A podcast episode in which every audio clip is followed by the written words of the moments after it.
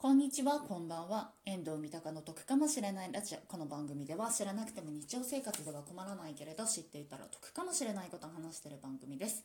よければ最後まで聞いてください。春のピンク祭り2023でございます。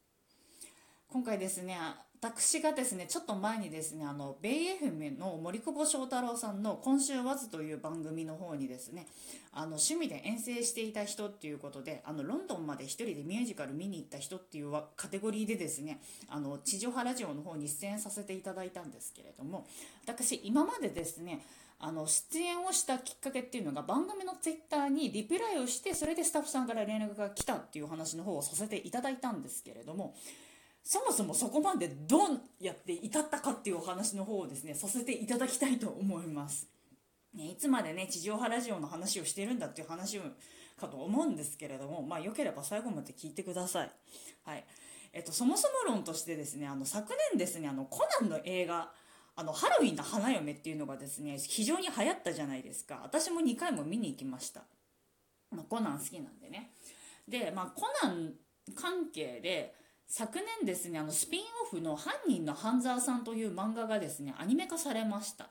でその際にオープニングのですね半沢ダンスっていうのがですねちょっと YouTube だったりだとか Twitter だったりだとかでちょっと話題になってたんですね。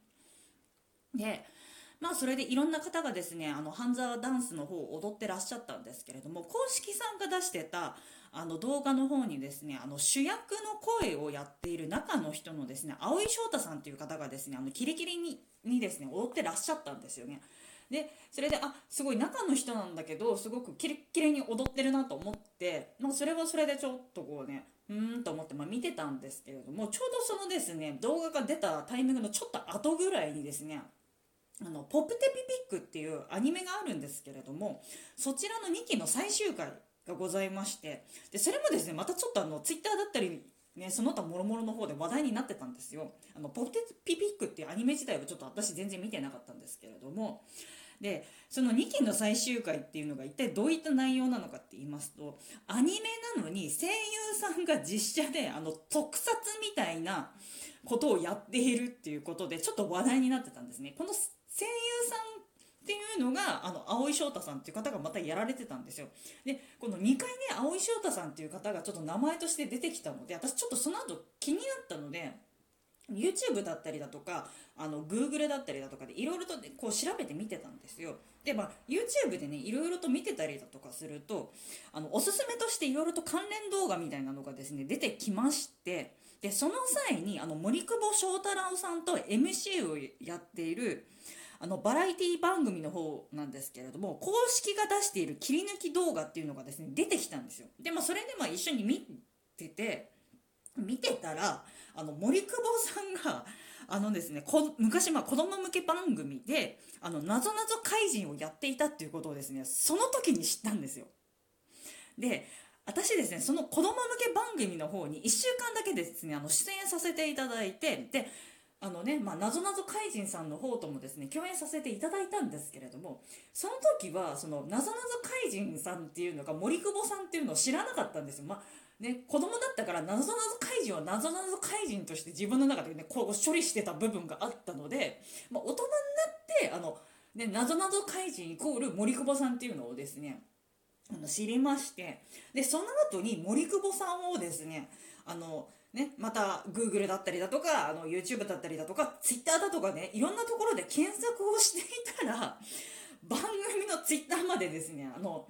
たどり着きましてまあそれでねあのリプライをして、まあ、スタッフさんの方から連絡が来て あの出ませんかっていう話になったっていうことでまあねあの20うんぬん年ぶりにですねあの森久保さんとですねあのお話しさせていただけたっていうのとですねあの地上波ラジオの方にですねあの出させていただいたっていうことで、ね、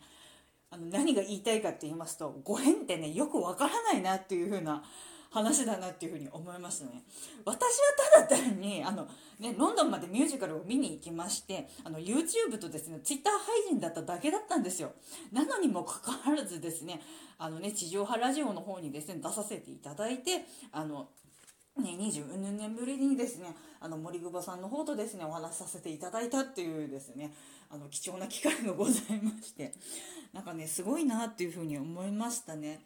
なんかこうね、私以外の人がですね、あの仕事の方をですね、むちゃくちゃ頑張ってたらですね、あのこういうようなですね、あの奇跡みたいなですね、ことがありましたっていうお話でした。ね、なんかね、みんながですね、あのね、お仕事の方をすごく頑張ってたんですよね。うん。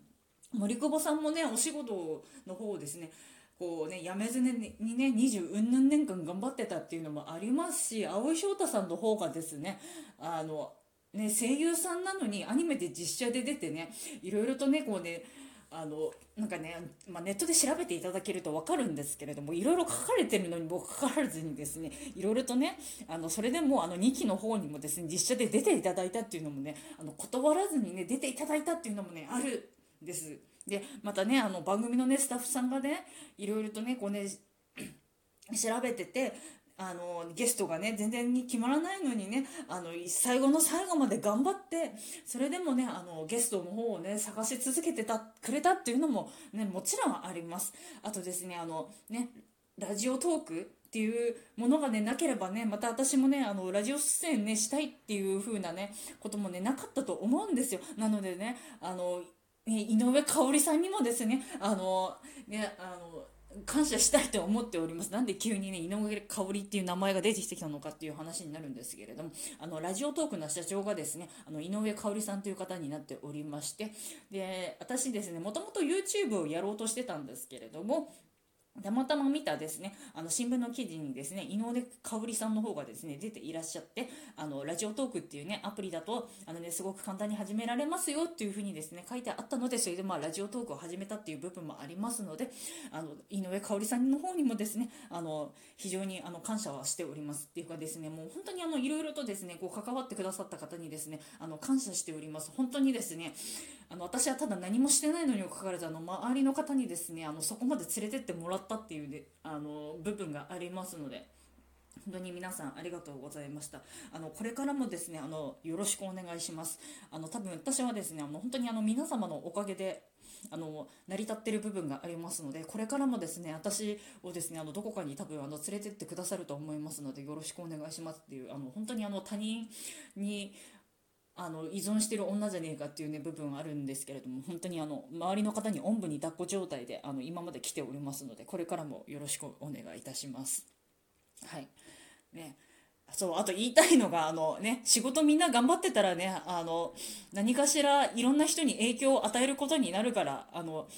ね仕事みんな頑張ろうぜっていう話ですよ。本当に。だってさあの仕事を頑張っててさまさかさ私がさ、こんなさ、奇跡的なことが起こるっていう風にさ、みんな思ってないと思うんですよ。今度ね、関わってくださった方たちね、あの、本当に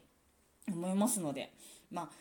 ね、何かしらこうね、いろんな人の人生の方にね、影響を与えるっていうことをですね、あの、考えてあの仕事をですね、皆さん一生懸命頑張っていただきたいと思います。はい。っていうね、ちょっと最後の方ですね、あの、締まりがない話になってしまって申し訳ないんですけれども、あの、本日も本当に聞いていただいてありがとうございました。あの春のピンク祭り2023なんですけど他のねいろんな方もですねあのあの参加されているのであのぜひ聞いていただけると嬉しいです。はい。えーと、普段私ですね賃貸物件に関すること旅行に関すること家計管理に関することをですね3本柱に話しておりますのでよければ次回も聞いていただけると嬉しいです。スンデー FM の方でもですねあのたまに配信しておりますのでそちらの方も聞いていただけると嬉しいです。聞いていただいてありがとうございました。バイバーイ。得か。